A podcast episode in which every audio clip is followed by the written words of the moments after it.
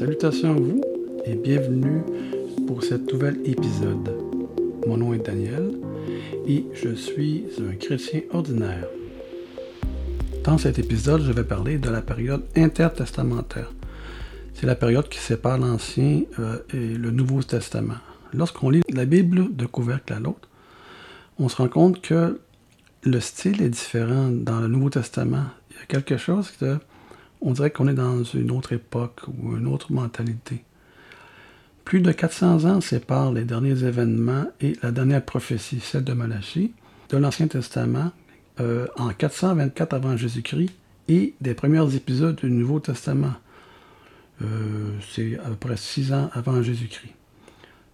En raison de cette absence de paroles prophétiques, on les appelle parfois les 400 ans de silence de Dieu. Mais l'histoire de ces années correspond avec une précision absolue à ce que Daniel avait annoncé. Si la voix de Dieu s'était tue, la main du Seigneur continuait néanmoins à diriger les activités et euh, le cours des choses. Comme Daniel l'avait prédit, la domination politique de la Terre sainte était passée de l'Empire médo-perse à la Grèce puis à Rome pendant 200 ans. L'Empire perse domina Israël entre 539 et 332 avant Jésus-Christ. Les Perses autorisèrent le retour des Juifs, la reconstruction du temple et le rétablissement du culte à Jérusalem. Durant une centaine d'années après la clôture du canon de l'Ancien Testament, la Judée continua d'exister en tant que territoire perse sous la tutelle du gouverneur de Syrie selon un système qui laissait aux souverains sacrificateurs une certaine autorité civile. Les Juifs pouvaient conserver leurs particularités religieuses sans interférence gouvernementale officielle.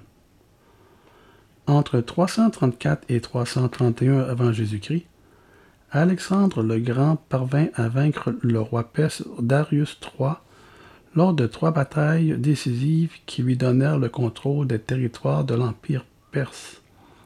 Israël passa ainsi sous le contrôle des Grecs en 322 avant Jésus-Christ. Alexandre permit aux Juifs de Judée d'observer leur foi et leur accorde une exemption fiscale pendant les années sabbatiques. Par contre, il voulait que la culture grecque, l'hellénisme, s'étendent au territoire conquis.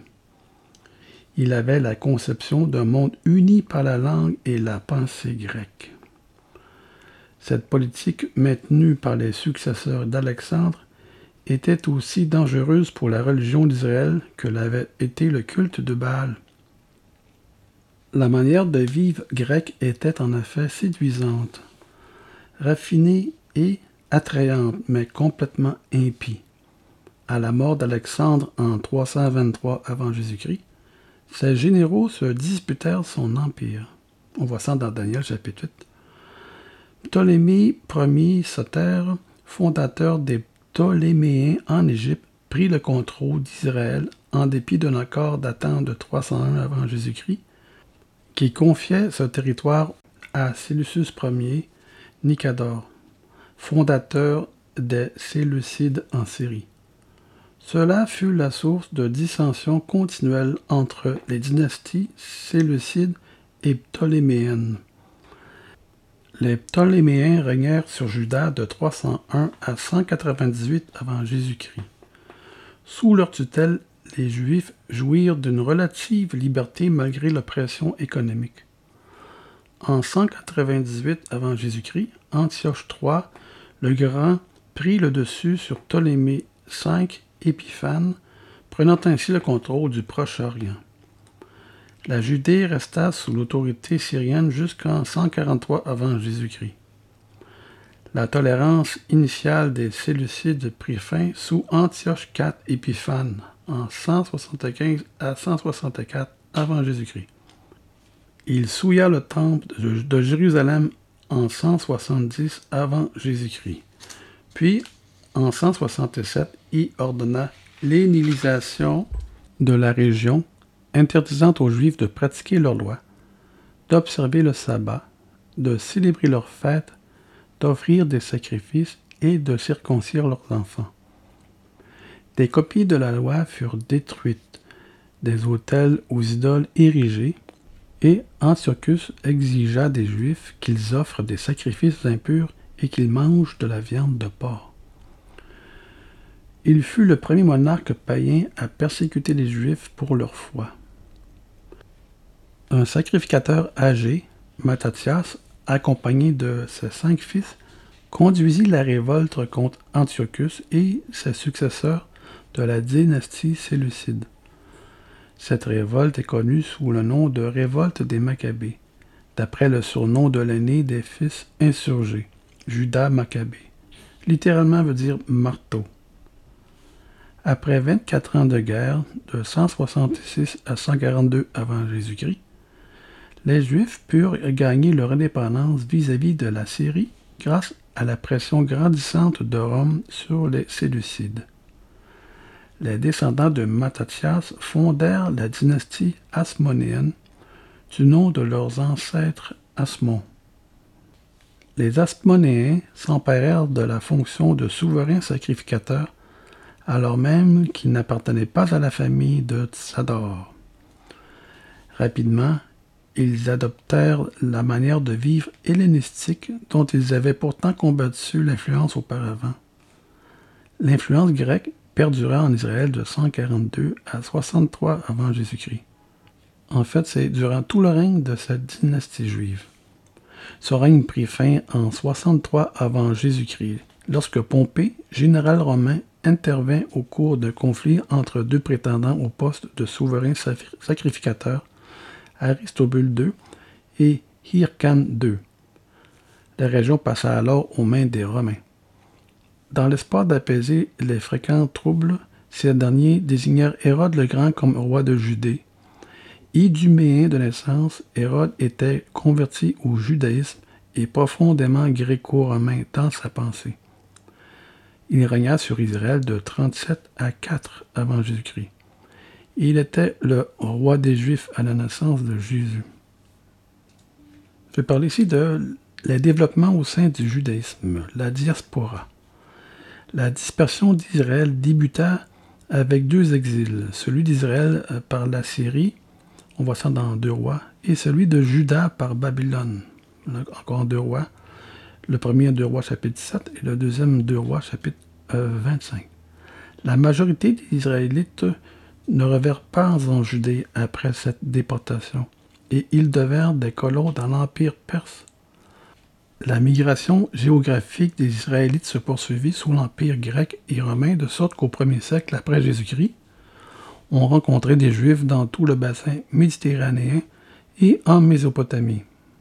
Durant la dernière moitié de la période intertestamentaire, la majorité des Israélites vivaient hors de leur terre d'origine. On va parler ici après la diaspora, je vais parler des scribes et rabbins.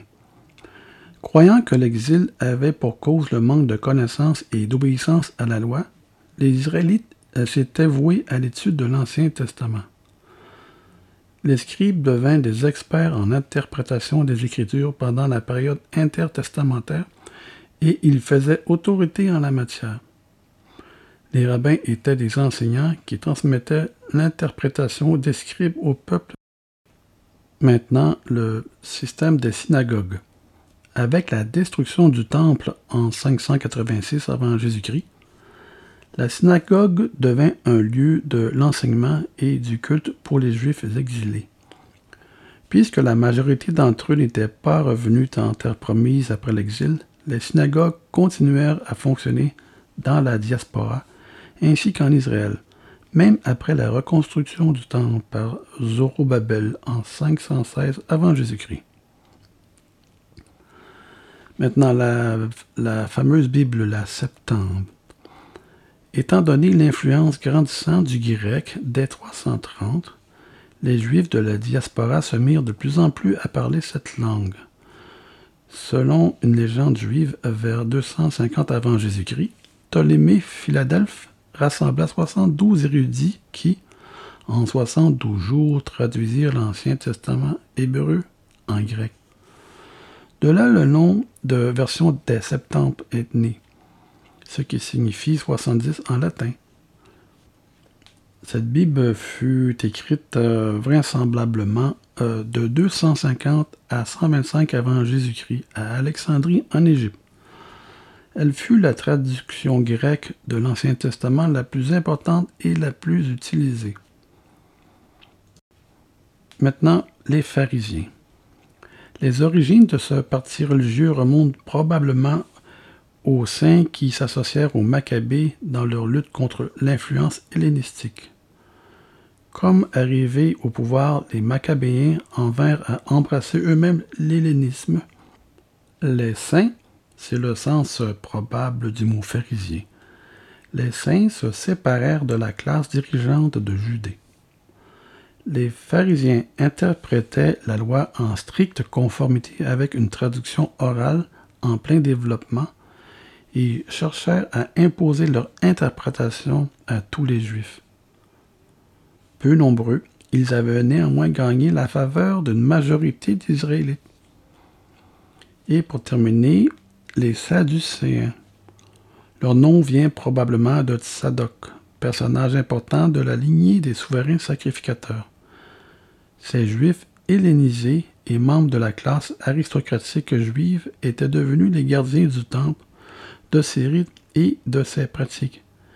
Ils ne considéraient comme euh, écriture sainte que la loi, c'est-à-dire les cinq premiers livres de l'Ancien Testament, les livres de Moïse, et en rejeta tout ce qui, de leur point de vue, n'y était pas enseigné. Par exemple, la résurrection des morts. On voit ça dans Actes chapitre 23, versets 6 à 8. Les Sadducéens ont tripoté euh, le Pentateuque, les cinq premiers livres de l'Ancien Testament, de l'Ancienne Alliance. Et voilà, c'est ce qui termine l'introduction à la période intertestamentaire. Je trouve intéressant de, soulever ce point, parce que c'est vraiment important, le 400 ans de silence de Dieu. C'est là qu'il montre que l'influence grecque est entrée dans tout euh, le Moyen-Orient, je dirais l'Orient, et que cela a teinté le Nouveau Testament aussi dans les termes et dans la philosophie, que comme pas mal euh, gangréné, je dirais, la tradition juive originelle. Sur ce, je vous dis, soyez tous bénis et à la prochaine épisode.